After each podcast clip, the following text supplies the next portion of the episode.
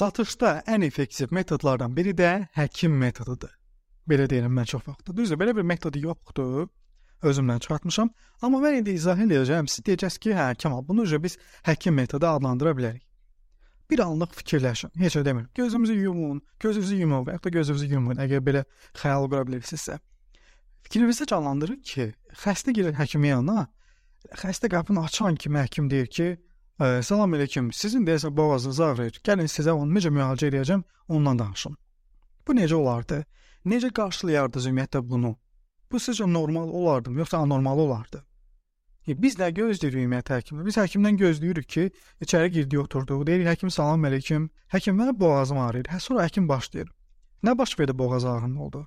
Ümumiyyətlə haçandan da bu ağrır, yəni sən boğazın ağrıyır və yaxud da başqa bir xəstəlik olsa, deyəcək ki, ailəndə bu xəstəlik yaşayan, bu xəstəlik, xəstəliyinə üzləşmiş başqa kimsə varmı? Uşaqlıqda bununla qarşılaşırdımı bu problemlə?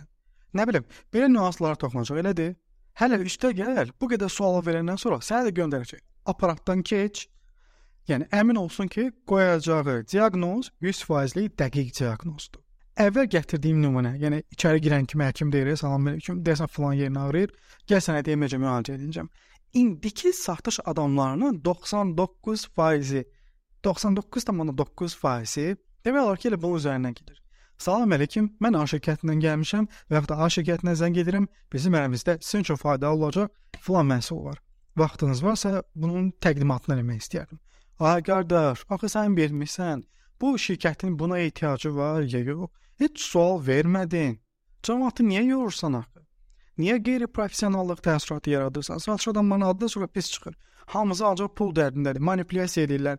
Ancaq boş-boş danışırlar, müştərini yorurlar. Görürsüz, bunu dəyişmək lazımdır. Ona görə də gəlin bu metodu biz həkim metodu adlandıraq və çalışaq ki, istənilən bir məhsulu satmamışdan öncə nə edək? Onun onunla bağlı müştəridə ümumiyyətlə ehtiyac varmı, yoxmu, onu müəyyən edək və daha da dərinə getməyə çalışaq suallar verməklə.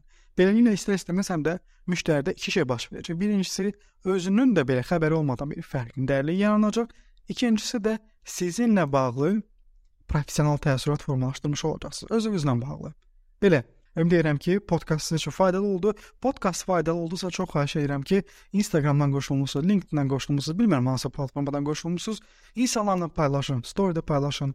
Bu da bir kontentdir, müəyyən qədər vaxt ayırıb hazırlayıram sizin üçün. Mənə dəstək olmağınız ə, mənim üçün çox böyük kömək olardı. Özünüzü qoruyun. Hələlik.